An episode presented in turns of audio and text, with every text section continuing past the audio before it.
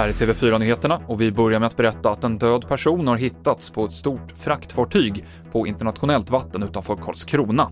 Polisen säger till B L T att det är dansk polis som kommer utreda fallet eftersom det är en danskflaggad båt som var på väg till Tyskland. Blekinge sjukhuset var det närmaste när larmet kom och därför flögs kroppen dit i natt.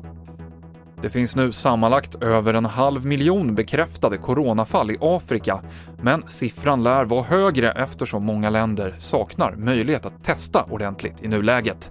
Sydafrika är ett av de länder i världen som har mest nya fall just nu, med över tio tusen bekräftat smittade per dag i nuläget. Och det är ofta trångt i kollektivtrafiken i Stockholm trots risken för smittspridning och att man avråder från onödiga resor. Nu vill S L som kör trafiken att polis, ordningsvakter och förare ska få rätt att avvisa passagerare om det är för trångt ombord på bussar och tunnelbanor. Det kommer krävas en tillfällig lagändring för att det ska kunna bli så. T V fyra-nyheterna med Mikael Klintevall i studion.